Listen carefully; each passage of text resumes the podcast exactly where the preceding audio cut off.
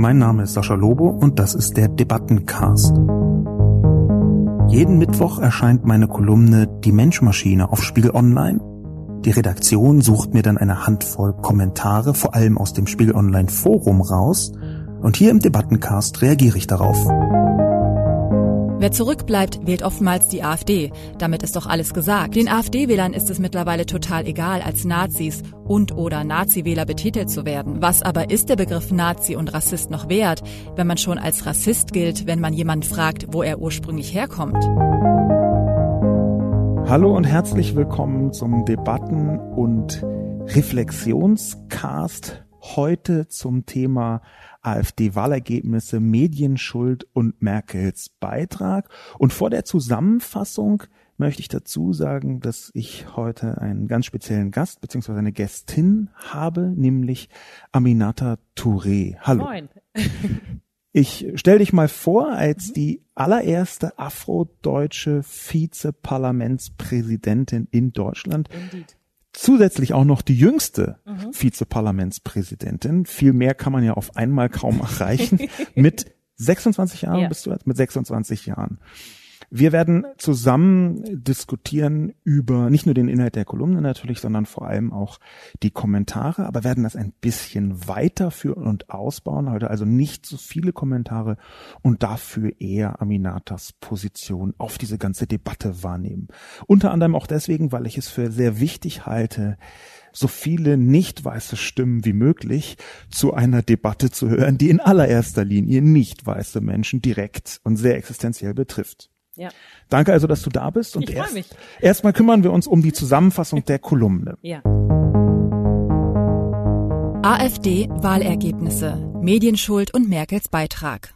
Quer durch die bürgerliche Gesellschaft lässt sich eine stumme, aber himmelschreiende Hilflosigkeit im Angesicht des Faschismus beobachten. Wir sehen eine vollständige Konzeptlosigkeit davon, wie man mit Faschisten umgeht. Die Zukunft des Landes entscheidet sich dementsprechend an genau einem Punkt, ob die CDU irgendwann mit der AfD zusammenarbeitet oder nicht. Das ist der Scheideweg der liberalen Demokratie. Die Normalisierung trifft ein. Den habe ich doch schon so oft im Fernsehen gesehen. Da hat er freundlich harmlose Sachen gesagt und der Moderator ist ihm gar nicht an die Kehle gesprungen, also kann er kein Nazi sein. Teil der konservativ mutlosen Katastrophe ist, Nazis nicht Nazis zu nennen, Rassismus nicht als Rassismus zu bezeichnen und Faschismus noch nicht einmal zu denken.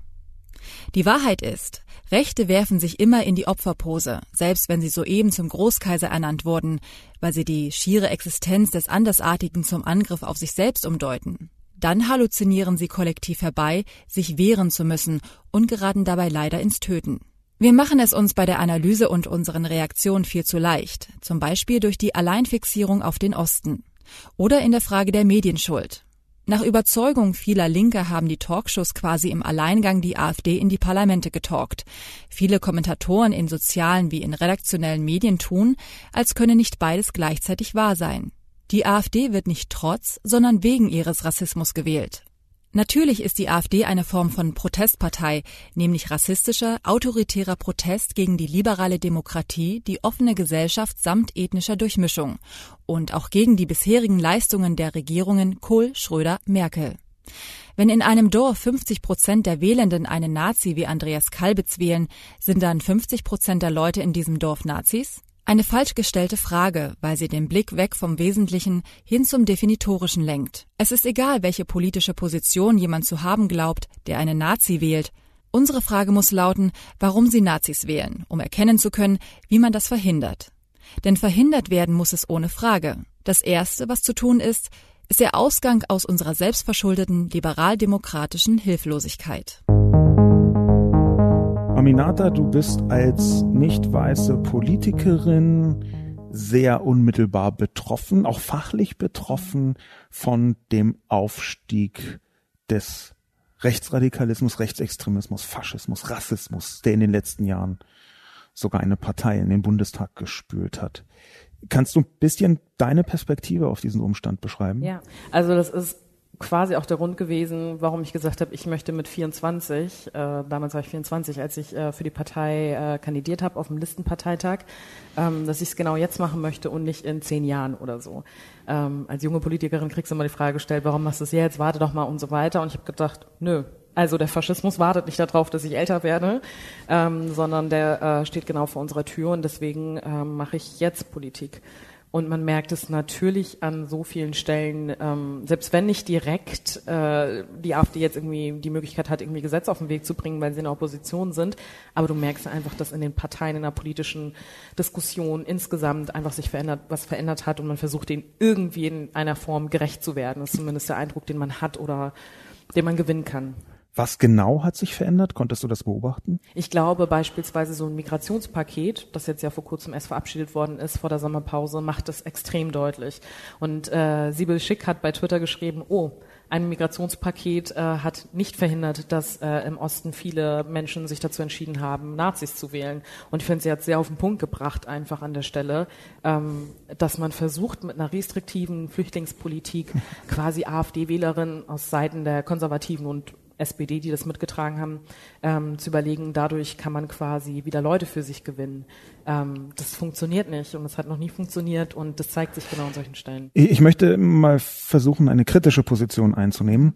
Ist es denn sicher, dass es nicht funktioniert hat oder hätte es nicht auch sein können, zumindest theoretisch, dass durch so eine etwas restriktivere Herangehensweise auch der anderen Parteien, die ganz eindeutig AfD geprägt ist, da bin ich absolut deiner Meinung, dass dadurch sich zumindest ein paar entschlossen haben, vielleicht eher CDU zu wählen als AfD. Kann das nicht trotzdem sein? Ich hatte nicht den Eindruck, dass dem so war. Also ich glaube, die Wahlergebnisse sind ja noch krasser als das, was man erwartet hatte.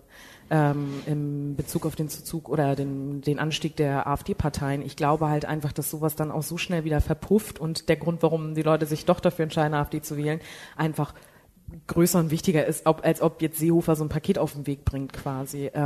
Aber das ist das, was, glaube ich, schon hinter den Kulissen gesagt wird. Ja, wir müssen hier jetzt mal ein bisschen eine restriktivere Politik machen und mal wieder irgendwie hier zeigen, dass hier nicht jeder und jede reinkommen kann und die Leute müssen abgeschoben werden und dann dreht sich der Wind quasi. Aber das stimmt nicht. Hast du irgendwelche Hinweise darauf, dass das nicht stimmt? Oder ist das so ein politisches Gespür? Oder kannst du das hinter den Kulissen als Politikerin irgendwie erahnen oder belegen? Das würde mich deswegen interessieren, weil ich persönlich mit vielen Leuten gesprochen habe, die entweder sehr konservativ oder ohne es zuzugeben oder manchmal sogar zu wissen, schon rechts sind, knallrechts, die sich tatsächlich entschieden haben, ich wähle dieses Mal CDU, weil die jetzt ja auch so ein bisschen flüchtlingsfeindlicher geworden sind. Die haben es nicht so formuliert, aber sie haben es so gemeint. Das mag sein, dass es eine minimale Gruppe gibt an Leuten, die sich dann von sowas angezogen fühlen, aber wenn ich mir jetzt seit ungefähr 2015 angucke, wie viele restriktive Pakete verabschiedet worden sind, das ist ja nicht nur ein Paket gewesen, weswegen mich dieses Gefühl sehr stark prägt, dass es nichts bringt. Seit 2015 und auch in den Jahren davor, ja, aber gerade 2015 einfach so ein krasser Moment war, weil so viele Asylpakete verabschiedet worden sind, wo es Restriktionen gab, da wo man krassere Abschiebegesetze gemacht hat und krassere Kürzungen bei den Asylbewerberleistungsgesetzen und so weiter. Also alles in Richtung Schikane, Richtung Geflüchtete. Und wenn ich mir aber die Zahlen parallel angucke zur AfD, die sind in jedes Landesparlament gekommen, sie sind in den Deutschen Bundestag gezogen, sie haben massiven mehr Zahlen bekommen, ja, dann habe ich nicht den Eindruck, dass die Politik, die in Berlin gefahren wird, die eine Verschlimmerung ist für Geflüchtete dazu geführt hat, dass AfD-Wähler tatsächlich in einer großen und einer entscheidenden Mehrheit gesagt haben, davon wende ich mich jetzt ab, weil die CDU macht es. Das ist zumindest der Eindruck, den ich habe anhand der Zahlen. Man könnte ja interessanterweise auch andersrum argumentieren und sagen, es wäre trotzdem richtig. Also selbst wenn es funktionieren würde. Ich habe eine ähnliche Diskussion mal gehabt mit Leuten von der Seenotrettung, beziehungsweise jetzt nicht Führungsfiguren, sondern Leute, die sich daran zeitweise beteiligt haben, die mir alle Stein und Bein geschworen haben, es gibt keinen Sogeffekt. Und ich halte diese Diskussion für ziemlich gefährlich, weil es gibt zwar erste wissenschaftliche Hinweise darauf, dass der Sogeffekt nicht in der Form vorhanden ist, wie man immer annimmt. Ich glaube aber, dass es sogar schädlich sein kann, so zu argumentieren. Weil irgendwann taucht vielleicht doch zumindest so eine Art Sogeffekt auf und dann soll man die Leute nicht mehr retten oder was? Nein. Also ich glaube, dass es vielleicht sogar sinnvoller ist, an Werten entlang zu argumentieren. Das heißt, eine Position könnte da sein, es ist gar nicht so wichtig, ob die Verschärfungen funktioniert haben oder nicht. Sie waren trotzdem falsch. Ja. Ja, und das kennzeichnet aus meiner Sicht die Debatte ganz gut, weil natürlich hat die AfD eine krasse Wirkung auf die Politik, und zwar von allen Parteien gehabt. Konntest du das, du musst jetzt nicht Geheimnisse ausplaudern, aber konntest du diese Wirkung der AfD auch bei deiner Partei, bei den Grünen beobachten? Definitiv. Also ich meine, man merkt es ja allein schon daran, dass überhaupt Diskussion über eine andere Partei so intensiv in der eigenen Partei stattfindet. Also natürlich setzt man sich als Partei auch mit den politischen Konkurrentinnen auseinander, so gar keine Frage. Aber das merkt man schon, dass man sich damit auseinandersetzt, selbst wenn das Ergebnis ist eine Abgrenzung dazu. Gibt es trotzdem eine krasse Auseinandersetzung damit. Und wir Grüne wurden, glaube ich weiß nicht, ob es da eine Erhebung zu gab oder ob das einfach ein Selbstbild ist, das wir haben, aber als krassester Gegenpol wird auf jeden Fall auch immer wieder zitiert. Da gab es mehrere Erhebungen auch dazu, ja. Als krassester Gegenpol dazu. Und dann ist es ja trotzdem eine Form von Auseinandersetzung. Ich finde eine richtige und eine gute, ja, zu sagen, das ist so falsch, wir müssen uns in eine andere Richtung positionieren. Aber man merkt ja trotzdem, dass sie durch die bloße Existenz, die sie haben, einfach was bewirken. Und was mir auch immer aufgefallen ist, bei dem Einzug von der AfD in Landesparlamente oder in den Deutschen Bundestag, dass die gleichen Debatten innerhalb der Fraktionen, Parteien, die schon vorher da waren, stattgefunden haben. Also es war dann immer so nachgelagert quasi, dass man dann zum Beispiel in Bundesland XY gesagt hat, okay, die kommen jetzt hierher, was macht das mit uns, was bedeutet das für den parlamentarischen Betrieb und so weiter, ne? Und dass diese Debatte immer wieder von vorne angefangen hat, je nachdem, wo sie dann neu eingezogen sind. Und mir ist es ganz krass aufgefallen, Schleswig-Holstein hatten wir im Mai Wahlen 2017 und im September 2017 sind sie in den Deutschen Bundestag gezogen. So, und dann hat man so richtig gemerkt, wie versetzt die Debatte stattgefunden hat, man sich genau die gleichen Fragen gestellt hat, aber teilweise auch auf die Erfahrungen der anderen Landesparlamente oder der Kolleginnen dann zurückgegriffen hat. So. Fühlst du dich als schwarze Frau, als Privatperson bedroht von dieser Entwicklung? Ja, definitiv. Und als Politikerin zugleich auch. Also, weil das beides ja nicht so wirklich trennbar ist.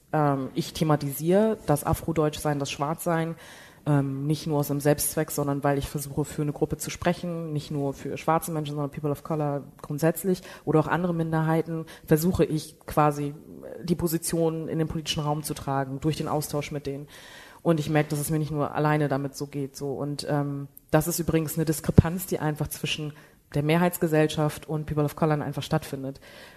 Viele berichten ja einfach davon, dass es so ein krass, die sind jetzt da und es gibt irgendwie Rassismus in Deutschland, Rechtsextremismus und so weiter, und man ist so, ja, we told you many years before, dass das so ist, so, und wir sind jetzt einfach nur so an einem Punkt, dass wir denken, ja, es hat sich jetzt institutionalisiert in Form einer Partei, aber faktisch war das schon immer Thema und wir wurden immer so ein bisschen als, ihr seid so sensibel, ihr seid ein bisschen irre, so wahrgenommen quasi. Es gibt eine ziemlich großartige Rede, glaube ich, von Meli Kiyak, die sie gehalten hat anlässlich der Verleihung eines Preises, wo sie beschreibt, wie sie Kollegen begegnet ist, die so 2015, 2016, als die Lügenpresseschreierei übermächtig laut wurde. Diese Kollegen, die meisten davon weiß, haben auf einmal angefangen zu sagen, huch, wo kommt denn der Hass her? Und die Rede handelt davon, dass sie sehr genau sagen kann, der Hass war schon immer da, ihr habt ihn bloß nicht gespürt. Nur wir, die nur schon allein vom Namen eingeordnet werden in nicht-deutsche Kontexte, wir haben den die ganze Zeit gespürt. Ja. Kannst du da aus deiner Erfahrung sagen, wie das gesellschaftlich so einen Umschwung gab? Oder gab es den? Oder war der tatsächlich nur für weiße Menschen nicht spürbar? Also das ist etwas, was, glaube ich, sehr viele Leute, sehr viele Weiße, die sich darum keine Gedanken machen müssen, gar nicht auf dem Schirm haben. Absolut. Also ich glaube, also das, was ich ganz konkret aus einer Erfahrung sagen kann, ist, dass wenn immer ich früher über Rassismus gesprochen habe, dass immer eine Abwehrhaltung kommt. Also immer so eine Abwehrreaktion von, das war wahrscheinlich nicht so gemeint, oder also immer irgendein Erklärungsansatz kommt dann, so warum eine Person irgendwas Rassistisches gesagt, getan hat oder denkt. Entschuldigungsansatz oder Erklärungsansatz? Erklärung wie auch Entschuldigungsansätze, okay. Also sowohl als auch, manchmal auch eine Mischung, so, ne? Immer wieder. So, und das Absurde ist, dass jetzt, wo es jetzt so offensichtlich ist, ja, durch so eine Partei, das trotzdem in Frage gestellt wird. Also es ist ja nicht so, als hätten wir jetzt eine Situation, in der wir jetzt sagen würden, ja, wir haben ein Problem mit Rassismus in dieser Gesellschaft, sondern es wird und das finde ich ist wirklich ein krasses Phänomen, zeitgleich wird das gesehen, ne? Einerseits haben wir eine rechtsextreme Partei, die offen rassistisch unterwegs ist, und zeitgleich führen wir die Debatte darum, ob es Rassismus gibt. Und das ist für mich die crazyste Madness, die es überhaupt gibt, so weil ich gedacht habe, was muss eigentlich passieren, damit wir das wirklich als Gesellschaft verstehen? Und ich habe früher über diese ganzen Themen immer nur intuitiv, individuell gesprochen, aus dem Bauchgefühl heraus, so, weil ich ja wusste, was ich erlebt habe. Aus dem qualifizierten Bauchgefühl heraus, muss man ja dann sagen. Und man muss ja auch dazu sagen, ich meine, ich bin jetzt 26 Jahre alt, wenn ich jetzt irgendwie, weiß nicht, 10 Jahre zurückdenke oder so, so Momente in der Schule, wenn ich irgendwie bestimmte Sachen angesprochen habe und man dann irgendwie mal so, ne, komm, ist nicht so schlimm und ne, jetzt willst du wieder über das Schwarzsein reden und so weiter, dass man da so voll klein gehalten wird, und das ja auch was mit einem macht. Man hört auf, darüber zu sprechen, man redet weniger drüber, man denkt, man selber ist irre, ja, und denkt sich so, ja, okay, gut, da hat mich aber jemand angespuckt, da hat mich jemand beleidigt, aber mir erklären jeden Tag Leute, dass das nicht so schlimm ist.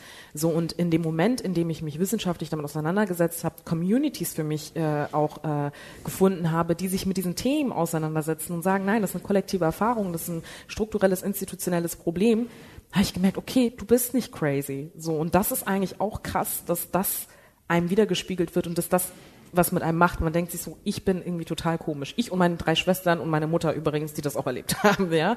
Aber man denkt kollektiv, man ist irre. Das Phänomen ließ sich zuletzt in der Öffentlichkeit, also es lässt sich jeden Tag beobachten, aber zuletzt quasi auf den Punkt verdichtet bei den rassistischen Äußerungen von Tönnies, von diesem Chef von Schalke, beziehungsweise dem Vorsitzenden von einem Gremium von Schalke, im Fußballverein, der einen so eindeutig rassistischen Satz gesagt hat, weil er schwarze Menschen in Afrika reduziert hat auf Vermehrung mit so einem leicht schmierig schmutzigen sexuellen Ficky-Ficky-Unterton. Also genau die Form von sexualisiertem Rassismus, die in Deutschland einfach sehr üblich ist. Und dann wurde einfach geleugnet, dass es rassistisch sei am Anfang. Ja. Dann hat man gesagt, es kann sein, dass es rassistisch war, aber er ist kein Rassist. Und schließlich hat man, genau wie du gesagt hast, noch zugefügt, dass es ja, aber man muss es im Kontext sehen und so schlimm ist es nicht. Und außerdem hat er sich ja entschuldigt. In Klammern übrigens nicht bei schwarzen Menschen oder so, sondern bei den Leuten, die unter Umständen, also seinen Spielern und den Schalke-Fans und so. Ja. Hast du dich an dieser Diskussion beteiligt? Nein. Warum? Ich hatte keinen Bock. Ich hatte einfach literally keinen Bock auf diese Debatte. Und das genau, also man muss ja auch sagen, das sind ja Themen, wenn man die persönlich erlebt und auch politisch an solchen Themen arbeitet. Und ich meine, ich bin Landespolitikerin und kümmere mich eigentlich vor allem um Schleswig-Holstein, aber natürlich äußere mich oft auch einfach zu anderen rassistischen Vorfällen, weil ich das nicht so trennen kann. So, ne? Hier ist jetzt schleswig-holsteinische Grenze und darüber rede ich jetzt nicht. Aber manchmal entscheide ich mich ganz bewusst dafür, bestimmte Debatten dann auch nicht zu führen. Gerade aus dem Impuls heraus oder Gefühl heraus, das ich vorhin beschrieben habe. Das ist für mich nicht neu, dass Leute sich so verhalten und solche Aussagen treffen. Und man hat quasi gefühlt jede Woche, jede zweite Woche kriegst du sowas halt mit. Und ich glaube, ich krieg noch viel mehr Debatten mit, als die breite Gesellschaft mitbekommt, weil innerhalb einer POC oder schwarzen Community noch viel mehr Fälle reingespült werden. Ja, die meisten gar nicht mitbekommen, weil sie es gar nicht... Kannst du POC vielleicht erklären? Also, People of Color, also um nicht den Begriff Menschen mit Migrationshintergrund, weil das irgendwie ein schwieriges Wort ist, zu benutzen, ist die Selbstbezeichnung People of Color von einigen. Ja, wobei, so wie ich das verstehe, dass sich auf nicht weiße Menschen, ich benutze den Begriff nicht weiße Menschen häufiger, das ist jetzt nicht 100% deckungsgleich, würde ich sagen, mit People of Color, aber es ist leichter verständlich für Leute. Das Thema Verständlichkeit ist interessanterweise eine eigene Diskussion, die müssen wir jetzt nicht führen, aber ich möchte so ein bisschen drauf achten, dass Leute, die auf Spiegel Online zufällig in diesen Podcast reintaumeln, trotzdem auch alles verstehen. Wenn ich dazu einen Satz sagen darf, ich weiß, dass ganz viele diesen Begriff nicht weiß benutzen und ich finde, das ist auch völlig legitim, weil man da einfach mal das Weiß beschreibt. Aber ich finde es manchmal schwierig, mich immer nur im Kontext von Weiß zu sehen. Deswegen benutze ich zum Beispiel den Begriff nicht Weiß mal gar nicht so oft, wobei ich weiß, dass es viele Menschen of Color oder so gibt, die das machen. Aber ich persönlich mache das einfach nicht und gar nicht und finde es nicht schlimm, wenn andere es machen. Aber das ist eine sehr kluge Perspektive, dass man solche Identitätsfragen halt nicht immer nur in Abgrenzung klärt.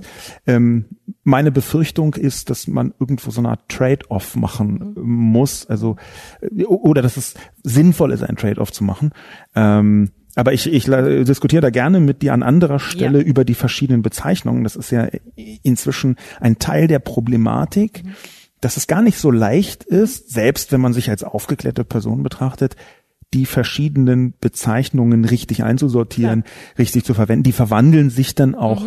Ich weiß, wovon ich spreche. Ich habe mal im Transgender-Kontext einen ziemlich massiven Fehlgriff mir geleistet, auch öffentlich. Und musste dann verstehen, dass ich es einfach aus Bedenkenlosigkeit und Nichtbetroffenheit falsch gemacht habe. Der nächste Punkt, den ich gerne ansprechen würde, ist eine gewisse, direkt daran angrenzend, eine gewisse Enttäuschung von People of Color, von nicht weißen Menschen, von Menschen mit Migrationshintergrund. Ich weiß, dass es eine gewisse Problematik beinhaltet, weil es auch eine Verschleierung darstellt. Und die allerwenigsten Leute würden zu einem Schweden Menschen mit Migrationshintergrund sagen. Aber versuchen wir das jetzt mal so zu greifen als Gruppe von Menschen. Da gibt es eine gewisse Enttäuschung mit Linken, auch mit klassisch Linken, mit Progressiven, mit Linksliberalen. Kannst du die näher skizzieren, weil die so eine große Rolle spielt jetzt auch beim Rechtsruck? Ja, also ich kann das, also aus den Debatten, die ich mitbekomme bei einigen Gruppen, so, ne, und auch von mir selbst, sage ich mal. Ich glaube, die politisch Linke hat viel, also positioniert sich sehr deutlich immer in Fragen von Rechtsextremismus zum Beispiel oder antifaschistischer Arbeit, wofür sie extrem wichtig ist und notwendig und relevant ist, gar keine Frage. Aber die Perspektive von migrantischen Menschen fehlt da einfach richtig oft. So, und es gibt viele Menschen mit Migrationshintergrund, die politisch links sind, aber oft den Eindruck haben, in diesen Räumen eigentlich gar nicht stattzufinden. Und auch wenn man reingeht und auch mal Kritik äußert, weil auch linke Menschen sind nicht frei von Rassismus, ja, dann wird ganz oft gesagt, so, Herr, nee, so war das nicht gemeint und es ist auch nicht schlimm, dass ich Dreadlocks trage und so weiter. Ja. Also du hast solche Basic-Diskussionen und vor allem von einer Gruppe, die von sich sagt, warum auch immer sie sein soll, komplett rassismusfrei zu sein. Und ich vertrete halt einfach den Ansatz, keiner von uns ist rassismusfrei, ohne dass du dich damit auseinandergesetzt hast, intensiv. So, und dieses Zusammenmischen aus Rechtsextremismus, daraus eine Legitimation zu haben, warum man auch rassismusfrei ist, ist ein bisschen schwierig. Und die Auseinandersetzung mit Rassismus als solches, als Phänomen findet nicht immer statt quasi. Und das macht es schwierig, so, weil wenn immer ich diese Diskussion führe, dann heißt es immer so, ja, wir setzen uns doch mit Rechtsextremismus auseinander. Dann denke ich so, ja, das ist ein Phänomen und Rassismus ist auch Teil dessen, aber trotzdem gibt es ein Phänomen, das mitten in der Gesellschaft stattfindet, bis hin zum äußersten Rand, das Rassismus heißt. So, und darüber müssen wir diskutieren und nicht immer so eine Abwehrhaltung haben. Das, was ich wahrnehme von vielen Leuten, die sich damit intensiver beschäftigen oder und betroffen sind, ist auch, dass so eine klassische linke Position versucht, Diskriminierung zu hierarchisieren. Also, dass man zum Beispiel sagt, ja, okay, wir haben jetzt hier eine Rassismus-Schwierigkeit, das geschehen, aber lass uns doch erstmal um Frauenrechte kümmern. Also, dass man anfängt zu sagen, es gibt das eine Problem und das ist zum Beispiel nicht so wichtig, weil es gibt ja in Deutschland nicht so viele schwarze Menschen, wie es Frauen gibt. Und auch daraus kann ich mir vorstellen oder wurde mir präziser gesagt häufiger transportiert, dass das eine Schwierigkeit ist. Was ist deine Erfahrung? Absolut. Also ich habe diese Auseinandersetzung viel, genau bei dieser Frage von feministische Kämpfe, rassistische Kämpfe so oder antirassistische Kämpfe so rum.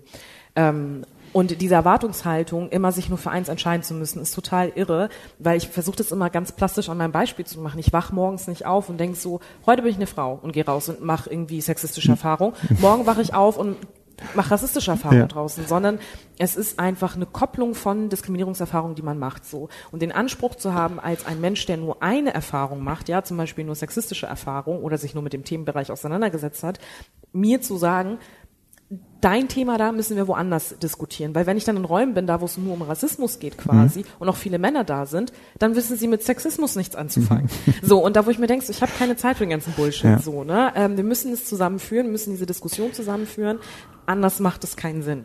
Du hast als Politikerin eine Expertise entwickelt, genau in diesen Dingen und bist zugleich aber als Privatperson auch betroffen.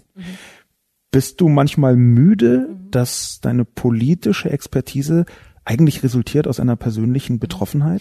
Wenn meine Expertise nur aus meiner persönlichen Erfahrung bestehen würde, dann würde ich das nicht machen und könnte ich das nicht machen. Nee, das weiß ich, dass das da weit darüber hinausgeht, aber ich unterstelle, dass das der Grund war, warum du diese Expertise entwickelt hast. Was natürlich, so sieht es für mich aus, korrigiere mich gerne, den Charakter einer Reaktion hat. Mhm. Also du bist quasi aus Notwehr Expertin für Rassismus und Sexismus und zum Beispiel Homophobie und noch eine ganze Reihe von weiteren Punkten geworden. Du hast ja also nicht ausgesucht, hey, ich möchte Verkehrsexpertin werden, sondern so ein bisschen ist dir du bist Expertin aus Notwehr. Wenn ich weiß nicht, ob das, das böse ist, aber... Nee, das ist nicht böse und das beschreibt auch den Grund, warum ich überhaupt in die Politik gegangen bin. Also, weil genau die Frage krieg ich zum Beispiel oft gestellt, so, hast du nicht Lust, irgendwas anderes zu machen? Und dann beschreibt dieser Notwehrcharakter vielleicht genau das Ding. Ich bin nicht in die Politik gegangen, weil ich gedacht habe, ich will jetzt Politikerin werden. Ich bin in die Politik gegangen, weil mich diese Themen so massiv abfacken und ich weiß, dass es richtig viele Leute gibt, die genau so draufblicken, genau diese Erfahrung machen und es einfach in der politischen Landschaft fehlt, dass Leute sich ganz klar dazu positionieren. So, und deswegen, das stimmt allemal. Mich hat letztens mal eine Journalistin gefragt, auch eine Spiegeljournalistin, Frau Touré, was würden Sie eigentlich machen, wenn Sie sich Politik machen würden? Und das war so krass, weil ich mir seit Jahren diese Frage nicht mehr gestellt hatte. So, weil das einfach zu einer politischen Aufgabe von mir geworden ist, mich mit diesem Thema auseinanderzusetzen, weil man aber auch merkt, es ist so wenig Raum auch für einen selbst da, weil diese Themen, diese strukturellen Benachteiligungen einfach so permanent einfach da sind. Ne? Und ich mir einfach gedacht habe, ich möchte an diesen Dingen arbeiten, damit man sich eben nicht mehr damit auseinandersetzen muss. So, aber es stößt ja überall auf. Viele Leute zum Beispiel, die irgendwie, weiß ich nicht, in anderen Bereichen arbeiten, sei es Journalismus, sei es irgendwie in einem Unternehmen oder sonst was, und zu irgendeiner Minderheit gehören. Die sagen immer wieder, sie müssen diese Strukturdebatten neben ihrem normalen Job führen, so, wenn sie diese Ungerechtigkeit nicht aushalten. Und ich, sage ich immer in Anführungsstrichen, habe den Luxus, mich nur mit diesen Fragen auseinanderzusetzen. So, und also jetzt ein bisschen... Luxus ist einigermaßen flapsig formuliert, würde ich sagen. Nein, aber ich finde, das ist auf jeden Fall eine krasse Sache, quasi zeitgleich an deinem Job zu arbeiten, der möglicherweise gar nichts mit Rassismus zu tun hat oder mit Sexismus oder sonst was, und du gleichzeitig aber über diese Strukturen debattieren musst, so in deinem Job. Und ich habe es mir zum Job gemacht, quasi mich genau mit diesen Fragen auseinanderzusetzen. Und das ist kräftezehrend. Also, um auf deine Frage zu antworten, das ist total kräftezehrend. Und es ist super oft auch richtig anstrengend. So, und dass man, wie zum Beispiel dann bei dieser Tönnies-Debatte, einfach auch mal sagt, I'm out. So, diskutiere ich gerade nicht. Ich habe versucht, in meiner Kolumne die mich sehr, sehr belastende, und ich bin jetzt nicht die Referenz, aber doch habe ich mich hier als Beweis genommen, die sehr belastende Hilflosigkeit der Gesellschaft gegenüber dem Aufstieg des Faschismus zu betrachten. Siehst du eine Möglichkeit, mit dieser Hilflosigkeit umzugehen? Weil ich, nach meinem Dafürhalten, ist inzwischen sogar in großen Teilen, was ich nicht gedacht hätte, des konservativen Bürgertums eine gewisse Aufschreckhaltung zu erkennen. Da sind Leute hoch, oh, jetzt ist die AfD ja wirklich groß. Aber die Hilflosigkeit besteht darin, dass die nicht genau wissen, wie sie damit umgehen sollen. Siehst du da einen Weg raus? Also ich würde jetzt sehr vermessen sein, wenn ich sagen würde, ich habe die Antwort darauf, wie wir das verhindern können, aber den Anspruch, warum ich in die Politik gegangen bin oder was ich versuche zu machen, ist tatsächlich eine Form von Immunisierung gegen rechts irgendwie hinzubekommen in der Breite der Gesellschaft. Ich weiß nicht, ob wir irgendwann an einem Punkt sein werden, da wo es das nicht geben wird.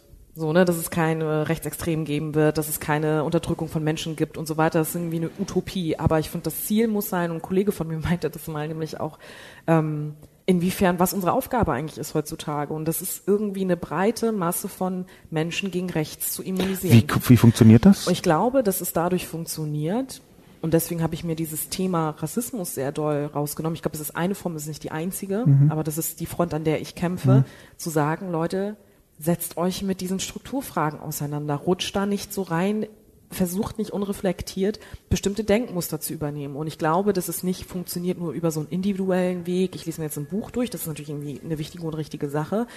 Aber dass wir halt, und das ist meine Aufgabe als Politikerin halt auf Landesebene, sich die Frage zu stellen, inwiefern findet das in unseren Bildungsplänen statt? Inwiefern sind unsere ganzen Institutionen eigentlich geimpft gegen Rassismus, und zwar nach innen, wie aber auch nach außen zu erkennen. Das ist jetzt zum Beispiel ein rassistischer Vorfall gewesen, also sprich in Polizei, in Justiz, in der Verwaltung, dann in der Zivilgesellschaft, junge Menschen kannst du in Schulen erreichen. So, wie sieht es aber eigentlich mit denjenigen aus, die du nur findest in Sportvereinen oder sonst was? Also erwachsene Menschen, Leute Mitte 40 und älter sind ja eigentlich diejenigen, die unsere Hauptproblemgruppe ist, so laut der Mitte-Studie in Leipzig beispielsweise. Wie erreichen wir diese Leute? Und diesen Prozess zum Beispiel machen wir gerade in Schleswig-Holstein, dass jedes einzelne Ministerium durch den Aktionsplan gegen Rassismus, den wir da auf den Weg gebracht haben, muss sich mit dieser Frage auseinandersetzen, sich die Frage stellen, was können wir dagegen tun? So, und das ist der Weg. Und das ist eine Schiene, nicht die komplette Bandbreite, bei der ich denke, das müssen wir hinbekommen. Wir müssen ein Bewusstsein über all diese Fragen haben und über diese Mechanismen, die da sind. Kein Mensch, oder nicht kein Mensch, aber viele Leute sind sich über bestimmte Dinge nicht im Klaren. Hast du irgendeine Form von Mitleid, Mitgefühl, Nachvollziehbarkeit mit den Leuten, die rassistisch agieren, in welcher Form auch immer, weil sie diese Strukturen nicht durchblicken? Ich bin immer in einer sehr schwierigen Situation als Politikerin, weil ich so ein bisschen vermittelnd bin natürlich. Ich kann nicht wie eine Aktivistin zum Beispiel hingehen und sagen, du bist einfach scheiße, weil du jetzt irgendwie rassistische Sachen gesagt hast, sondern ich bin in der Aufgabe zu sagen, okay, wir alle erleben irgendwie institutionellen Rassismus, das müssen wir auflösen, und ich kann nicht zeitgleich Leuten den Vorwurf machen, dass sie das irgendwie ein Stück weit verinnerlicht haben und es auch ausleben.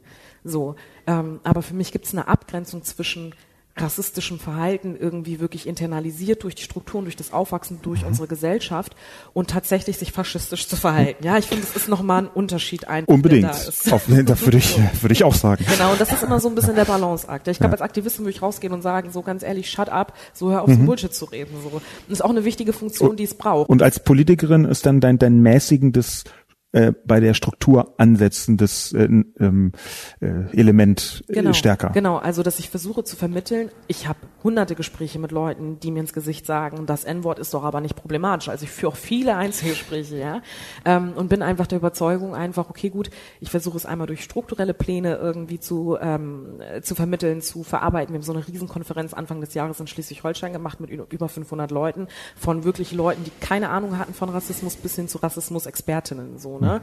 Und da, wo man halt echt auch ganz oft wieder, das ist ja Teil dieser Arbeit auch, jeden Tag von Null anfängt, ne? Zu erklären und zu erzählen, das ist das Problem, da müssen wir hin, deswegen ist es problematisch und das ist unser Ziel. So. Das haben wir zur Aufgabe gemacht und ja. Ist nur die größte Aufgabe, die wir im Moment haben, aber okay. Hey, ich finde es sehr, sehr gut. Meine feste Überzeugung ist, dass wir bei aller theoretisch irgendwann erreichbaren Einsicht der Mehrheit auch selbstbewusste Minderheiten zwingend brauchen, ja. Und auch selbstbewusste Personengruppen, die unter Diskriminierung leiden, weil ich bin multiple Teil einer Mehrheit. Ja? Also ich meine, das kann man auch sofort dechiffrieren. Ich bin sogar so privilegiert, dass ich einfach mir eine total alberne Frisur machen kann und die Leute sind trotzdem irgendwie oder fühlen sich gezwungen, mich ernst zu nehmen. Ich glaube, dass mit so einer Frisur könnte ich zum Beispiel als, sagen wir mal, nicht weiße Frau sehr viel weniger in der Öffentlichkeit stattfinden, unhinterfragt häufig. Ja? Oder wenn ich hinterfragt werde, dann wird das von vielen Leuten auch immer gleich so als irgendwie Teil einer Neiddebatte oder so. Aber genau diese Mechanismen, die spielen mir total in den Kontor. Aber trotzdem ist meine Perspektive eine, wo ich sagen würde, okay, ohne zum Beispiel weibliches Selbstbewusstsein, ohne schwarzes Selbstbewusstsein, ohne Selbstbewusstsein von People of Color wird es nicht gehen, weil diese Mehrheit nicht sagen wird, okay, jetzt lassen wir hier mal einen schönen Raum und gucken, wer da drin stattfindet, sondern ich glaube, es braucht Leute, die sich diesen Raum nehmen. Was automatisch auch eine problematische Perspektive ist, das weiß ich, ja? Denn natürlich muss man bei solchen Debatten berücksichtigen, dass die Forderung, du als schwarze Person musst jetzt gegen Rassismus angehen, indem du dir einen Raum nimmst, das ist immer eine schwierige Schwelle. Und trotzdem sage ich offen, ich glaube, es geht nicht ohne. Ja. Ich glaube auch, dass es nicht ohne geht tatsächlich. Und ich glaube auch, dass, wie du schon beschrieben hast, keiner gibt gerne Räume auf oder Macht. Also das ist ja die Frage, die dahinter steht. Also warum sollte man das tun. So, ne? Und deswegen muss man sich das irgendwie einfach nehmen und auch sagen, dass der Anspruch, den ich habe, ist ein Selbstverständnis, das ich habe, Teil dieser Gesellschaft zu haben und auch irgendwie mit entscheiden zu dürfen. Und nicht nur ich alleine, sondern auch eine ganze Gruppe. Und zeitgleich, also das ist das eine, was stattfinden muss, da bin ich fest von überzeugt. Und auf der anderen Seite muss die Mehrheitsgesellschaft sich kritisch hinterfragen, weil ein Zusammenleben so nicht möglich ist quasi. Und das Problem ist ja auch einfach, dass jede unterdrückte Gruppe irgendwann ja auch einfach die Faxen dicke hat so. Und ich glaube, das ist das, was man halt auch zum Beispiel gerade merkt bei dieser Generation, die ungefähr so alt ist wie ich und ein Stück weit auch älter, in der zweiten, dritten Generation hier ist. Wir wachsen mit einem anderen Selbstverständnis auf. Wir werden strukturell nicht abgehalten davon, uns politisch einzubringen oder bestimmte Wege zu gehen. Wenn ich an meine Elterngeneration denke, erste Generation, die sich irgendwie 12 Jahre lang mit Aufenthaltsfragen auseinandersetzen musste, wann zur Hölle hätte meine Mutter oder mein Vater sich mit solchen Fragen auseinandersetzen? Für die allermeisten Hörerinnen und Hörer, die das nicht wissen, das kann, und ich weiß das, weil mein Vater sehr lange Ausländer in Deutschland war, das kann ein quasi Hauptberuf werden, und das nur mit der zeitlichen Beschäftigung. Dazu kommt noch die psychische Belastung, die mit reinspielt, wenn man zum Beispiel gar nicht weiß, ob man in 6 Monaten überhaupt noch legal in diesem Land sein darf. Ja. Also diese Ebenen, die werden dann sehr, sehr schnell vergessen von vielen Menschen, beziehungsweise noch nicht mal gewusst. Genau. Also man muss gar nicht vergessen, weil man es nie wusste. Ja. Ja? Und das merke ich ja immer wieder. Auch im Parlament habe ich zum Beispiel auch eine Rede dazu gehalten oder auch irgendwie in Interviews oder so versuche ich das auch immer wieder deutlich zu machen. Leute, es gibt einfach Leute, die genau neben euch leben und die alle 3 Wochen, alle 6 Monate, alle 7 Monate immer wieder zur Ausländerbehörde gehen müssen für Jahre und nicht wissen, ob sie bleiben dürfen. Das ist ein massiver Druck. Und was ich damit sagen wollte, ist, diese Last fällt ab bei der zweiten Generation, die sicher weiß, dass sie hier bleiben darf. Und deswegen merke ich auch einfach, wie viel gerade da passiert. So, und dass wir einfach, meine Mutter hat immer zu mir gesagt, Aminata, du fühlst dich so selbstverständlich deutsch. So. Und ich sage, ja, bin ich doch auch. So, also ich habe das einfach immer so gesehen. Ich habe immer nicht verstanden, warum muss ich mich dafür entscheiden, malisch zu sein, also dem Land, aus dem meine Eltern kommen, Mali, oder deutsch. So, ich bin beides, ich bin afrodeutsch, so. Und ich lasse mir das nicht absprechen von Leuten, dass ich nicht deutsch bin, so. Und das ist ein anderes Selbstverständnis, mit dem wir, glaube ich, ein Stück weit auch aufwachsen. Und das ist, glaube ich, auch das, was du meinst mit so einem Selbstverständnis, das man entwickeln muss und da viele Mitstreiterinnen auch haben muss und der Mehrheitsgesellschaft auch immer zurückzuspiegeln, ey Leute, wir sind hier und wir haben auch ein Anrecht, hier zu sein und auch politisch Ansprüche zu erheben. Politische Ansprüche, Mehrheitsgesellschaft ist fast ein perfektes Stichwort, um auf die zahlreichen Spiegel-Online-Kommentare zu blicken. Es gab sehr, sehr viele Kommentare, viele haben sich wiederholt. Wir im Debattencast versuchen so ein bisschen jetzt die eher kritischen Kommentare zu meiner doch emotionalen und auch auf den Tisch schlagenden Kolumne zu sammeln, auch wenn sie manchmal ziemlich offen problematisch, aus meiner Sicht problematisch sind. Joscho zum Beispiel hat gesagt: Wer zurückbleibt, wählt oftmals die AfD. Damit ist doch alles gesagt.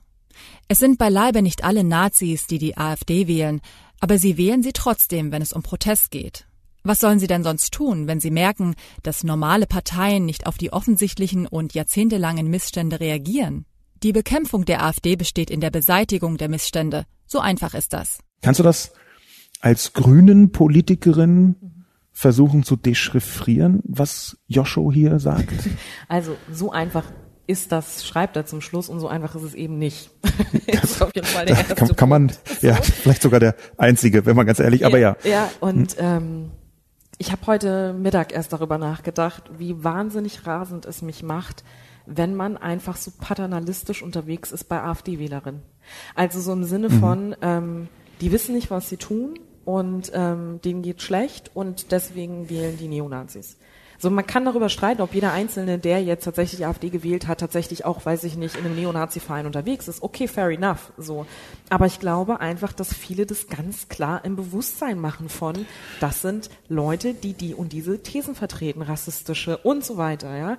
Und da, wo ich mir denke, so, warum glaubt ihr, dass wir alle das mitbekommen, nur die AfD-Wählerinnen kriegen das nicht mit? So.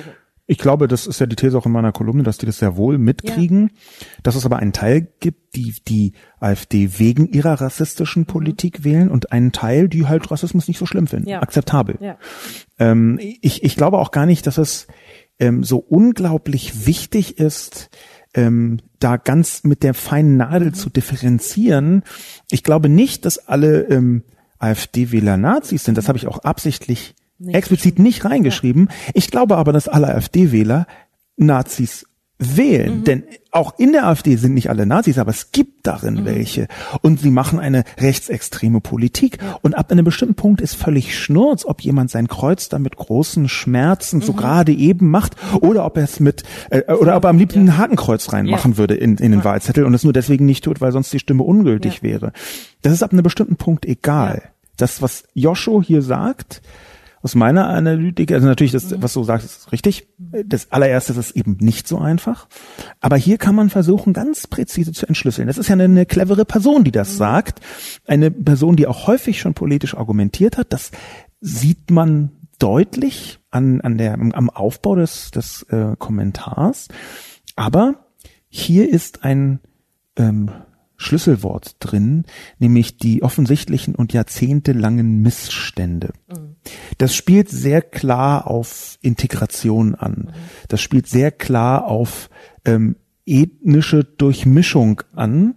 Das ist aus meiner Sicht, gerade weil das Überthema Rassismus war in meiner Kolumne, das ist aus meiner Sicht jemand, der sagt, ich finde, die Integration ist gescheitert oder es gibt zu viele Ausländer oder es gibt zu viele nicht weiße Personen, mhm. zu viele People of Color in Deutschland. Und in dem Moment, wo man genau das als Missstand betrachtet, ist schon der erste Fehler oder der erste Schritt in Richtung AfD. Und das Zweite ist zu glauben, dass die AfD das regeln würde. Das ist total krass. Ich habe diesen Kommentar komplett anders gelesen. Ach, tatsächlich? Ja. Wie denn? Das ist sehr interessant. Das ist total krass, weil ich habe das so gelesen, so nach dem Motto, okay, Leute wählen halt die AfD, weil sie unzufrieden sind aufgrund oder weil sie Missstände im Bereich von anderen Thematiken, gar nicht unbedingt Integration, sondern so nach dem Motto, es gibt Probleme in dieser Gesellschaft, die okay. werden nicht bearbeitet und deswegen wählen sie die AfD. Okay. So habe ich das gelesen. Also ich verenge das auf Rassismus mhm. und du siehst das auf jahrzehntelange Missstände. Mhm.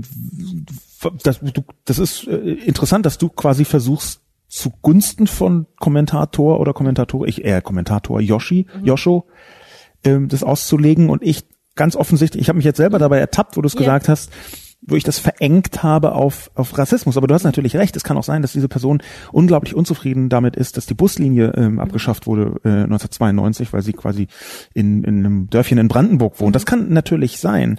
Ich habe das, glaube ich, vor allem auch gedacht, weil ich nicht den Eindruck habe, dass man sich nicht traut, weil ich nicht den Eindruck habe, dass man Angst davor hat zu sagen, mir sind hier zu viele Ausländer im Land. Also ich glaube, das schreibt man einfach in den Kommentar. Habe ich einfach gedacht. Das ist tatsächlich auch so, aber die Chance, dass es dann auf Spiegel Online freigeschaltet wird, ist geringer. Okay. Das ist natürlich eine Vorauswahl und meine Kolumne, da habe ich zwar die Moderation gebeten, alles durchzulassen, was irgendwie geht, aber bestimmte Formulierungen, die justiziabel sind oder die hetzerisch sind, die bleiben trotzdem draußen. Also da kann auch meine Bitte dann nichts bewirken, weil es dann nicht nur die Stimmung vergiftet für die Moderation verantwortlich ist, sondern natürlich auch eine Grenze der Beleidigung einfach überschreitet, des Rassismus überschreitet. Aber das ist interessant. Habe ich jetzt einen zu engen Blick darauf gehabt? Oder würdest du mit Joscho, wenn er das so sagt, wer zurückbleibt, wählt oftmals die AfD, damit ist doch alles gesagt. Da betrachtet Joscho ja die AfD als Lösung eines Problems, um das sich die in Anführungszeichen normalen Parteien nicht kümmern. Mhm. Welche Probleme könnten das denn sein? Also ich gehe da jetzt einfach von den Debatten, die man ja sonst auch immer hört und die ich auch sehr problematisch finde im Sinne von, also für mich liest es sich so, dass das sind Protestwähler, weil die unzufrieden sind, weil irgendwie die Rente nicht klar ist und nicht sicher ist, man nicht genügend Kohle bekommt, Leute, die irgendwie in schlechten Jobs sind und so weiter. Das war voll das Bild, das ich hatte, weil das einfach viele Diskussionen sind, die ich auch führe in meinem Alltag tatsächlich. Das Rentenkonzept von der AfD ist in Teilen neoliberal. Die Linke wäre die allererste Wahl, wenn man sagt, ich möchte die doppelte Rente haben, um es jetzt mal ganz plastisch zu formulieren. Ja. Das ist der Grund. Also nach meinem Gefühl bietet die AfD über die in Anführungszeichen Lösung der Missstände mit nicht weißen Personen mit wenig Konkretes an. Das gibt's ja auch nicht. Und ich habe das quasi so gelesen, aber es kann auch einfach daran liegen, dass ich das gerade mit einem anderen Blick lese, dass es auch nicht unbedingt der Grund ist, warum man dann die AfD wählt, sondern quasi klassische Beschreibung eines Protestwählers. Verstehe. Also mir ist es egal, was die AfD tut. Ja. So, und ich weiß auch, die hat nicht die besten Konzepte, aber ich wähle sie trotzdem einfach so, diese Denkzettellogik quasi. Das habe ich voll rausgelesen. Das ist übrigens deswegen interessant, weil ich wahnsinnig viele linke Kommentare gelesen habe, die gesagt haben, ihr dürft die AfD nicht immer als Protestwahl, das ist keine Protestwahl mehr. Und für mich ist gar nicht die Unterscheidung so deutlich. Mhm.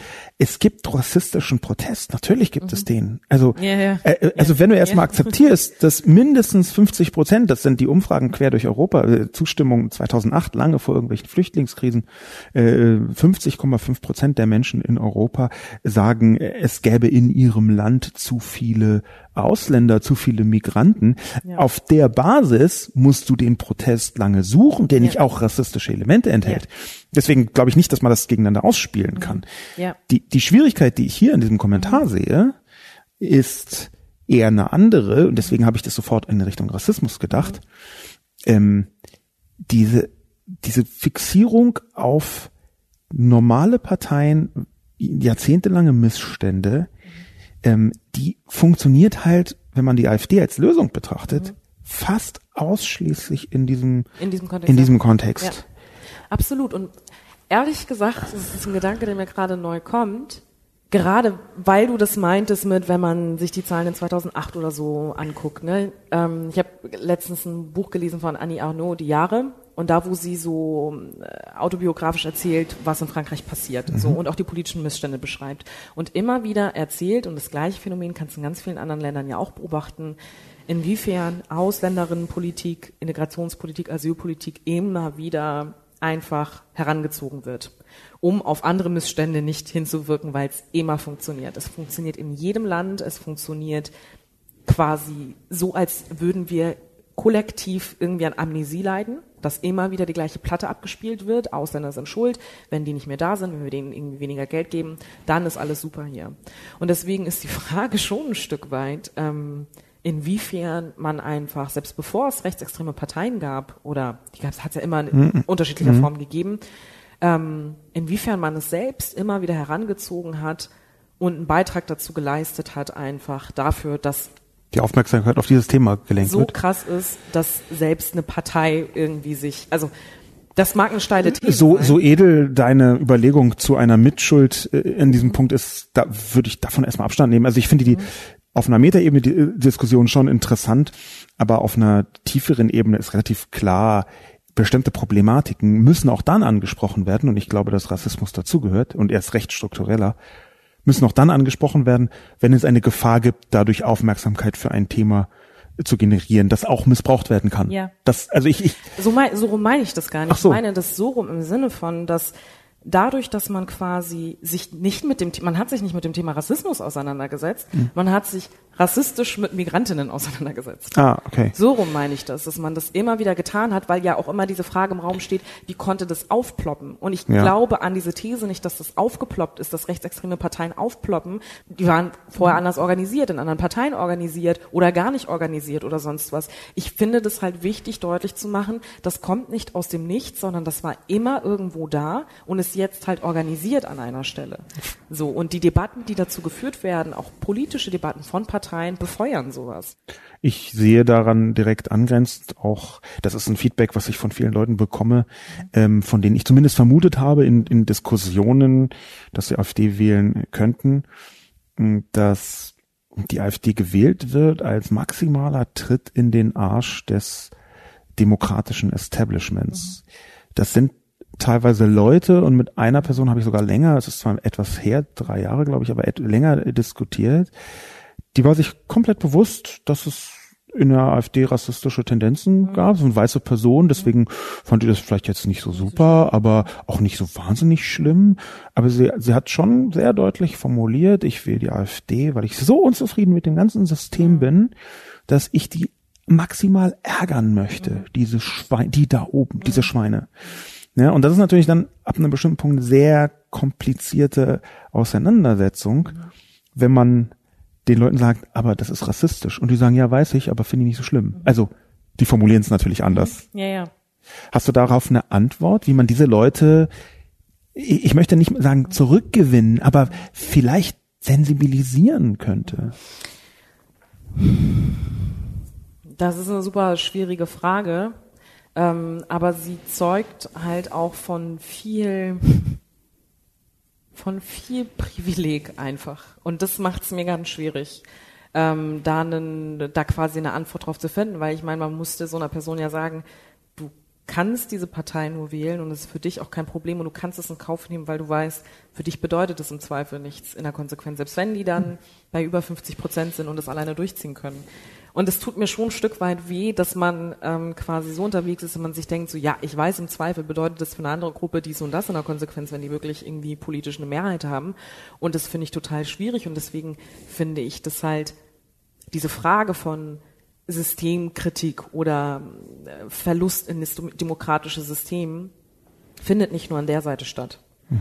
Hm. Und das vergisst man in dieser ganzen Debatte darum, was ist mit den AfD-Wählerinnen los oder nicht, ganz oft. Also wir haben da ja im Laufe des Gesprächs ja auch ganz viel drüber gesprochen, die Frage von, was bedeutet es eigentlich für all diejenigen, die auch ein Vertrauensverlust haben in dieses demokratische System, weil sie zum Beispiel sich denken, krass, wer schützt mich eigentlich vor Faschisten, wer ist da wirklich sehr lautstark und sagt, das geht nicht, dass bestimmte Personengruppen so und so behandelt werden, also sprich auch Menschen oder People of Color.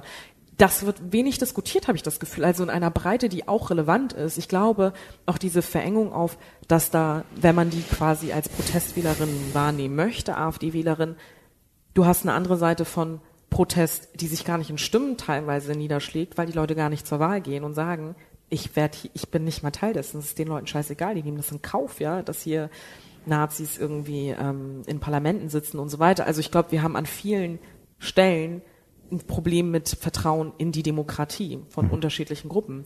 Und es ist an keiner Stelle irrelevant, weil das System kaputt geht und krankt, wenn so viele Leute einen Vertrauensverlust haben.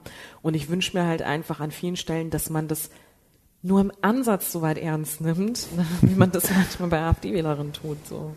Der nächste Kommentar, auf den ich jetzt gerne eingehen würde, kommt von MacFidel.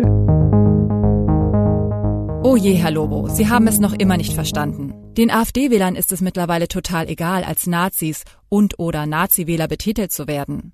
Durch unser mediales Dauerfeuer haben wir den Begriff Nazi total entwertet, ihn sogar ins Positive verkehrt. Der Nazi ist für mehr Sicherheit und mehr soziale Gerechtigkeit, der muss ein guter Mensch sein. Das ist jetzt ein Ausschnitt aus dem Kommentar, das ist der Anfang des Kommentars. Ich möchte den trotzdem hier abbrechen, weil man ungefähr erahnt, in welche Richtung das geht. Ja. Kannst du diesen Kommentar versuchen, mal einzusortieren? Wo soll man da anfangen und aufhören? Das frage ich mich leider häufig. Ich versuche es mal von meiner Perspektive aus. Vielleicht hilft dir das dann. Ich weiß, das ist eine Zumutung, ja. Dieser Kommentar, sehr eindeutig. Ich versuche mal, die Zumutung so ein bisschen aufzudröseln. Mhm. Ganz offensichtlich ist diese Person durch einen Prozess gelaufen und hat am Anfang den Gegenwind, du wählst AfD, du rechte Person, schon für problematisch gehalten, oder es hat ihn zumindest berührt oder sie zumindest berührt. Und irgendwann hat sie so viel Gegenwind erhalten, dass sie angefangen hat, sich selbst zu immunisieren gegen den Gegenwind. Für mich wirkt das so, als hätte hier eine Person irgendwann beschlossen, ich reagiere gar nicht mehr auf die Kritik, dass ich rechtsextrem, rechtsradikal oder Nazi bin oder Nazis wähle. Das ist für mich eine psychologische Abwehrpose, die diese Person hat, wo sie sich erklärt, wenn ich als Nazi bezeichnet werde, das ist ja eigentlich sogar positiv. Mhm. Das bedeutet ja nicht mehr, als dass ich für Sicherheit und mehr soziale Gerechtigkeit bin. Also für mich ist das eine Verantwortungsabwehr, mit der man noch die menschenfeindlichste Position, ohne auf den Inhalt einzugehen, verdreht in Sicherheit und soziale Gerechtigkeit. Weil das, was dahinter steht, das ist jetzt eine Vermutung, aber ich glaube, sie ist eine qualifizierte Vermutung, ist, mehr Sicherheit heißt für diese Person, die da kommentiert hat, gleich weniger Ausländer, weil Ausländer ja kriminell sind und mehr soziale Gerechtigkeit geht in eine ganz ähnliche Richtung, mehr Geld für Deutsche.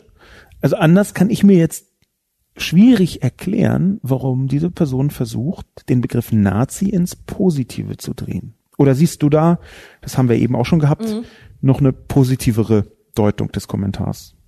Ich frage mich gerade, ob er sich zu der Gruppe der AfD-Wähler zählt oder nicht. Das ist eine sehr interessante Frage. Ich habe es jetzt wie selbstverständlich mit Ja beantwortet, aber merke gerade, dass du recht hast.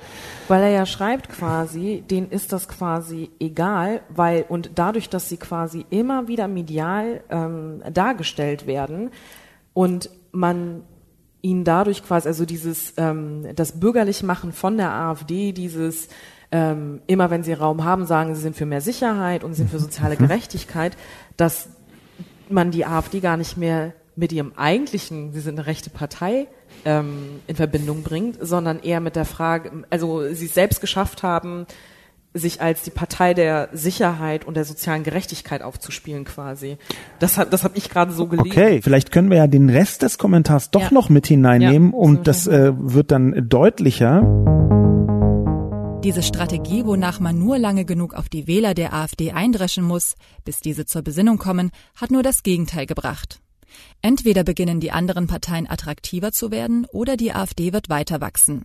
Das Problem ist nicht die AfD, sondern die anderen Parteien, die nur Floskeln und keine Inhalte auf die Sorgen der Menschen haben. So wirken die anderen Parteien auf viele Wähler als Lügner, Betrüger und von Lobbyisten gekauft. Viele Wähler entscheiden sich aktuell bewusst für Braun und gegen Neoliberal und Grün.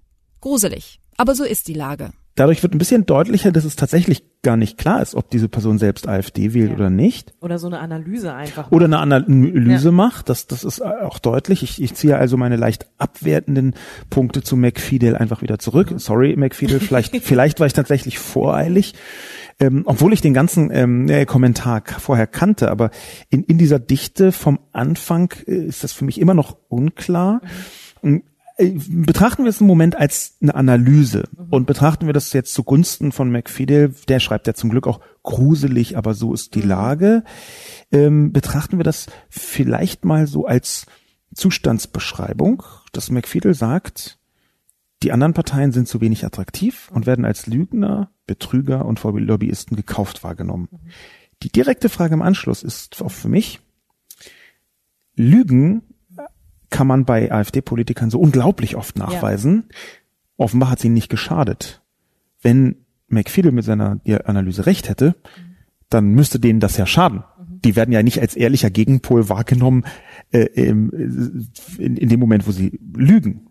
Betrüger, da haben wir ebenfalls jede Menge Leute innerhalb der AfD, die entweder selbst schon mit dem Gesetz in Konflikt gekommen sind oder im Umfeld der AfD sogar massive Betrügereien entweder selbst gedeckt oder vorgenommen haben.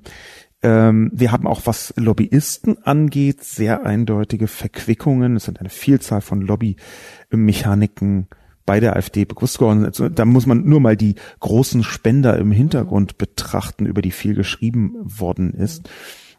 Das sind alles Mechaniken, die lassen mich an dieser eigentlich interessanten Analyse zweifeln. Das ist ja aber auch das Paradoxe, was bei rechten Parteien, was bei einem Donald Trump auch funktioniert. Also es ist ja quasi absurd. Sie drain the swamp, aber dann macht man selber einen Sumpf auf. Genau. So, also sie sind quasi, also sie beschreiben alle, also mit genau diesem Begriff, Lügner, Betrüger und was weiß ich was, werfen das den Parteien oder dem politischen Gegner vor, sehen sich als den Gegenpol und sind noch viel schlimmer als die, die sie quasi kritisieren. Und ich muss für mich sagen, ich verstehe das nicht, dass man da kein Problem mit hat oder dass man das nicht als bigott empfindet, als Unterstützer von oder Unterstützerin von einem Trump oder von rechten Parteien oder AfD-Parteien. Aber also ich verstehe es ernsthaft nicht, weil das ja genau das ist, was offengelegt wird und was sie auch nach draußen, also die entschuldigen sich ja nicht mal relativ gut dafür. Meine These wäre, dass das eigentlich das Problem nur verlagert. Also bei Trump haben das in den Vereinigten Staaten viele Kommentatorinnen und Kommentatoren ganz gut analysiert. Auch für AfD gibt es dazu zumindest Mutmaßungen. Die sagen nämlich, von rechten Wählern wird die gesamte Sphäre der Politik als ein einziges riesiges Lügengebäude wahrgenommen. Die lügen ja alle. Deswegen ist es dann auch egal, ob Donald Trump auch lügt. Ja. Und das ist natürlich ein so tiefer Zweifel an der Demokratie. Krasse Resignation. Eine Resignation. Aber in dem Moment entlarvt sich halt, die anderen sind alle Lügner, deswegen wähle ich die AfD automatisch als vorgetäuschtes Argument. Mhm. Und was übrig bleibt, ist halt in den meisten Fällen doch wieder weniger Ausländer, rassistische Argumente. Mhm. Deswegen zweifle ich ein bisschen an dieser Analyse von McFidel, wo ich noch mal betonen möchte, ich habe den wahrscheinlich am Anfang einfach falsch einsortiert, diese Person. Es tut mir sehr leid. Aber trotzdem glaube ich, ja, die Leute entscheiden sich bewusst für braun und nicht für grün oder neoliberal. Aber das Argument mit, die anderen lügen und betrügen alle, also entweder ist man wirklich sehr bereit, völlig drüber hinwegzusehen, was da passiert, was auch sein kann, oder es ist ein vorgeschobenes Argument. Es ist auf jeden Fall die Argumentation, die immer wieder da ist, ne? Oder die man immer wieder auch hört. Warum, also das, was man in der Öffentlichkeit mitbekommt, warum AfD-Wählerinnen oder insgesamt rechte Wählerinnen sagen, deswegen machen sie es. Also sie nennen ja genau diese Schlagworte, ne? Also es ist immer das Gleiche, was du quasi hörst. Die anderen sind doch sowieso alles bla bla bla. Und irgendwie habe ich das Gefühl, er glaubt der Rhetorik und er glaubt auch den Argumenten, die immer vorgeführt werden, was man ja auch verstehen kann, wenn es immer wieder einfach gesagt wird quasi, und ist vielleicht auch an dem Punkt, dass er denkt, so okay, wenn die anderen vielleicht eine vernünftigere Rentenpolitik machen würden, eine vernünftiger dies und das Politik machen würden, dann würde man schaffen, dass die das nicht wollen. Aber hat halt diesen Punkt nicht mit, dass einige sich ganz bewusst dafür entscheiden. Und ich glaube, das hängt viel mit diesem Punkt zusammen, dass wir als Gesellschaft nicht glauben wollen, dass es Rassisten bei uns gibt. Das ist eine fantastische Überleitung zu unserem Schlussakkord-Kommentar, den wir in der ganz kurzen Vorbesprechung, da hast du gesagt, oh Gott, ja, das kenne ich, das ist häufig. Wir wollen nicht glauben, dass es so viele Rassisten gibt, dass Rassismus da ist. Ja. Wir jetzt im Sinne von die weiße Mehrheitsgesellschaft. Ja. Entsprechend hat Phil 2302 einen Kommentar geschrieben. Sie werden als Rassisten bezeichnet. Ständig und überall liest man dies zurzeit. Was aber ist der Begriff Nazi und Rassist noch wert, wenn man schon als Rassist gilt, wenn man jemanden fragt, wo er ursprünglich herkommt? Die Begriffe sind verwässert worden, also verlieren sie ihre Abschreckung. Es ist also eingetreten, wovor lange gewarnt wurde. Dazu kommt, wenn Meinungen, die vor ein paar Jahren noch von der CDU vertreten wurden, es gibt genügend Zitate selbst von Frau Merkel, auch heute als rassistisch gelten, Parallelgesellschaften sind nicht gut, Asyl muss begrenzt werden, dann kann ich die Debatte nicht ernst nehmen. Ja, Teile von der AfD sind auch nach früheren Maßstäben rassistisch, aber die Bezeichnung wurde nun so inflationär benutzt, dass man das einfach überliest. Weißt du, was das einfach nur zeigt? Was? Der Begriff wird vielleicht oft benutzt und man redet oft über Rassismus, aber die Mehrheit hat keine Ahnung, was Rassismus bedeutet. Wir haben ja ein Bildungs- und Know-how-Problem. Absolut. Und es ist so krass. Und es ist, ich bin mit vielen Leuten, die so Rassismustraining machen und Bücher dazu geschrieben haben und eigene Erfahrungen und so weiter. Und es ist so krass. Wir sind in Deutschland nicht an dem Punkt, dass wir ernsthafte Rassismusdebatten führen können, weil wir gar nicht wissen, was Rassismus ist. Was ist denn Rassismus? Und ja, ich glaube, die meisten, und das beschreibt er gerade quasi, ne? Wir führen dann Debatten quasi darum, ist es rassistisch, jemanden zu fragen, wo kommt er her? Ist es rassistisch, bestimmte Begriffe zu benutzen, ja oder nein? Und wir diskutieren Rassismus immer nur auf einer oberflächlichen, auf einer oberflächlichen Ebene. Wir reden nie darüber, was Rassismus eigentlich in Strukturen bedeutet oder inwiefern Rassismus einfach etwas ist, was an ganz vielen Stellen stattfindet, was zu einer aktiven Benachteiligung führt, ja, die sichtbar wie auch unsichtbar ist oftmals. Dass Leute zum Beispiel eine Wohnung nicht kriegen, einen Job nicht bekommen, aufgrund ihres Nachnamens irgendwie und so weiter, ja, so richtig krasse Dinge, die dein Leben einfach aktiv verschlechtern. Das Bild von Menschen, die schwarz sind, die ein Kopftuch tragen und so weiter und so fort, ja. Dass Strukturen oder Institutionen oder all das, ja, in dem wir uns bewegen, so geprägt ist von Rassismus, weil wir es nicht geschafft haben, es abzubauen oder dagegen zu kämpfen, dass es einfach da ist. So. Und da geht es nicht nur um einzelne Situationen, wie dass mich eine Person mal fragt, wo komme ich her, sondern der ganze Rattenschwanz, der da mithängt, ja, das Bild, das du von mir hast, die Frage, der Punkt, dass du glaubst, dass ich gar nicht deutsch sein kann, weil ich nicht die gleiche Hautfarbe habe wie du, weil wir einen Konstrukt haben von Gesellschaft, deutsch sein ist weiß. All diese Sachen, ja, ich kann das gerade nicht in 5 Minuten runterbrechen. Ja? Ach, ich fand das schon ganz relativ präzise, vor allem, weil dieser Kommentar an mehreren Stellen, das ist nicht bewusst, würde ich sagen. Phil 2302 macht das nicht bewusst, aber an mehreren Stellen vereinfacht er genau dort, wo man gerade nicht vereinfachen darf. Ja. Ich würde gerne einen Satz rausnehmen, ja, den wir dann ganz konkret besprechen. Was ist der Begriff Rassist noch wert, wenn man schon als Rassist gilt, wenn man jemanden fragt, wo er ursprünglich herkommt? Das ist, weil es eine große Debatte war und auch immer noch ist, die du mit Sicherheit 120 Millionen Mal erlebt hast, ist es wert, da genauer reinzuschauen, glaube ich. Einer der Punkte ist, der hier drin vorkommt, man gilt als Rassist, wenn man jemanden fragt, wo er ursprünglich herkommt.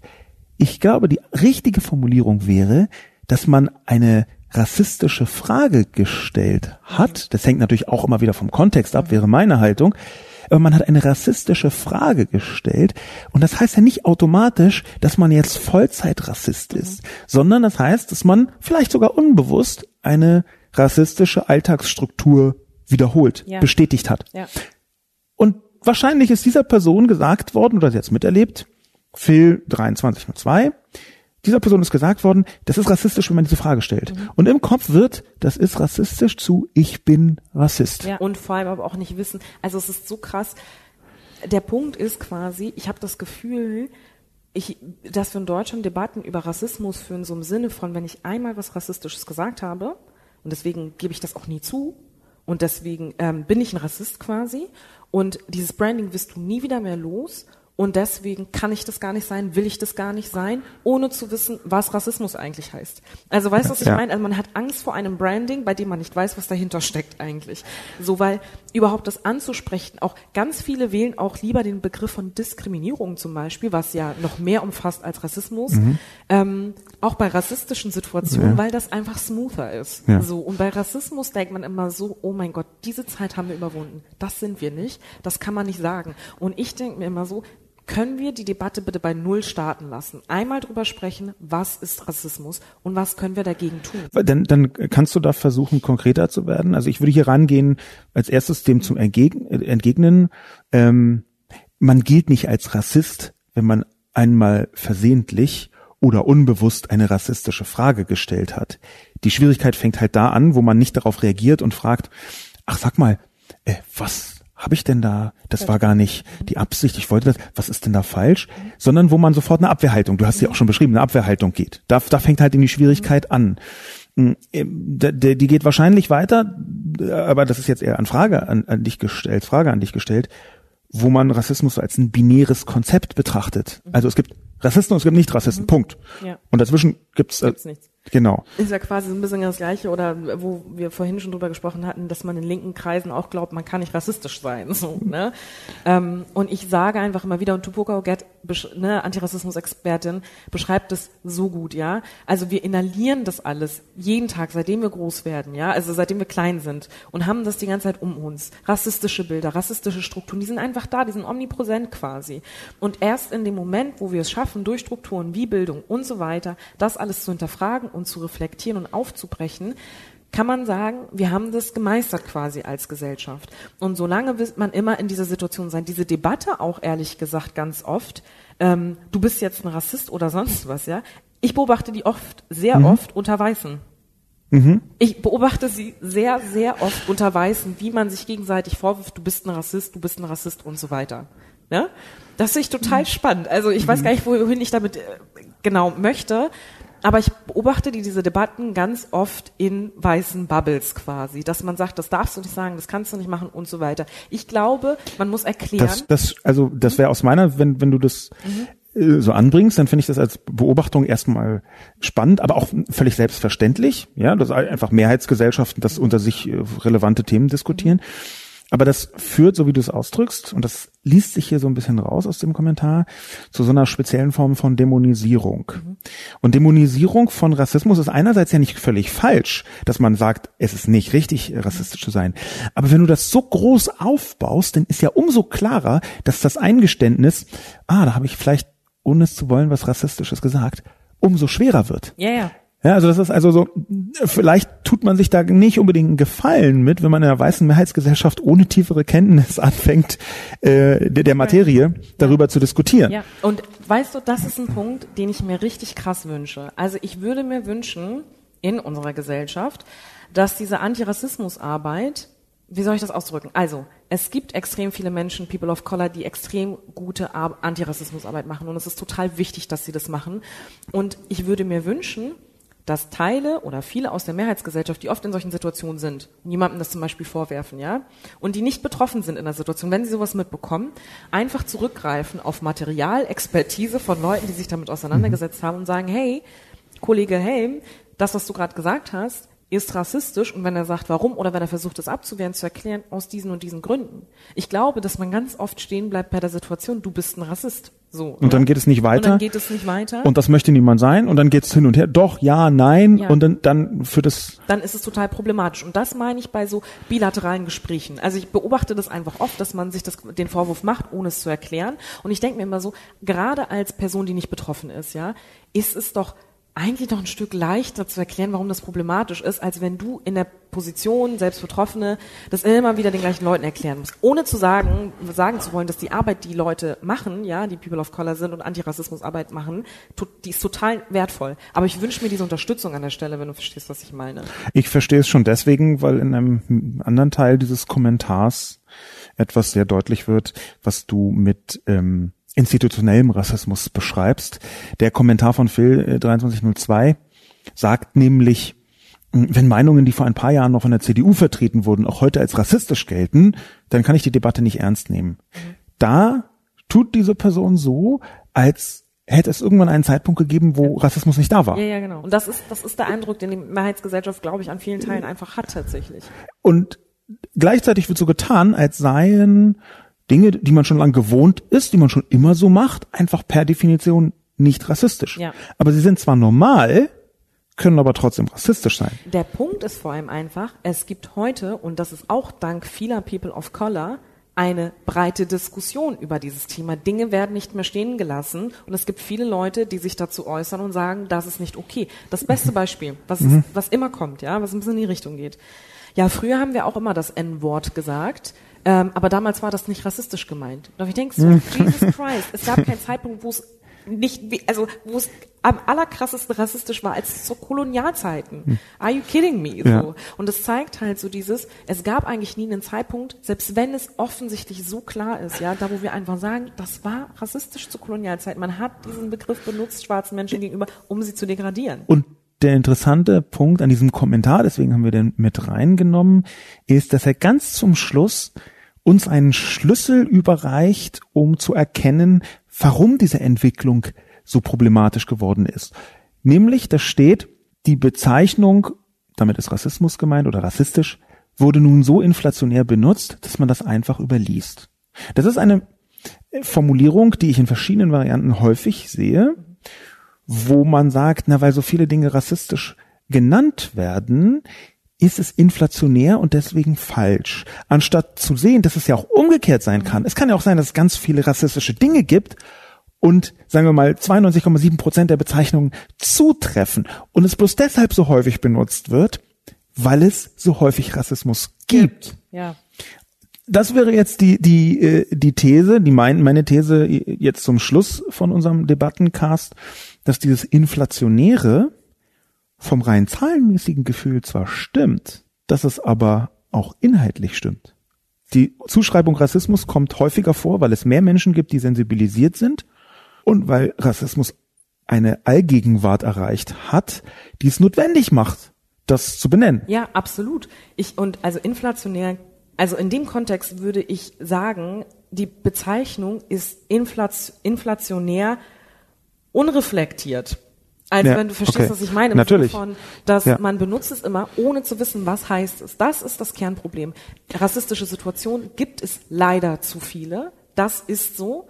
Und wir werfen mit diesem Begriff inflationär um uns herum, ohne zu wissen, was es bedeutet. Und das ist das Kernproblem. Du als Expertin, die nicht nur die politisch, sondern auch auf wissenschaftlicher Ebene weiß, wie das funktioniert, kannst du vielleicht zum Abschluss des Debattencastes versuchen, Rassismus so zu definieren, dass die Hörerinnen und Hörer das für sich sinnvoll greifen können. Wenn es, wie bei den meisten Menschen, ganz offensichtlich ist deine Diagnose, falsch verwendet wird. Also es gibt natürlich unterschiedliche Definitionen von Rassismus, aber es bedeutet quasi aufgrund der Herkunft, aufgrund des phänotypischen Merkmals, also aufgrund des Äußeren, aufgrund der Religion, Ethnie, Zugehörigkeit, werden einem bestimmte Merkmale zugeschrieben und man erlebt Benachteiligung. Und zwar nicht nur sowas wie blöde Fragen gestellt bekommen, das ist ein Beiprodukt quasi dessen, sondern dass man Benachteiligung in so vielen elementaren wichtigen Situation des Lebens einfach erfährt. Sei es Wohnung, sei es Schule, sei es irgendwie im Job und Beruf und so weiter. Also Dinge, die elementar wichtig für einen sind. Und das ist, um es grob zu beschreiben, Rassismus und das ist, weswegen wir darüber sprechen müssen, weil es einfach zu Problemen führt für eine große Gruppe an Menschen, die dadurch benachteiligt ist. Vielen Dank, Aminata Touré, dass du in diesem Podcast warst. Vielen Dank für die Erklärung. Vielen Dank auch von mir persönlich an dich für deine politische Arbeit. Und danke auch an die Zuhörerinnen und Zuhörer. Mein Name ist Sascha Lobo. Ich bin total sicher, dass ich irgendwann die Gelegenheit nutze und nochmal auf dich zukomme. Das hat mich auch voll gefreut. Das war eine spannende Diskussion.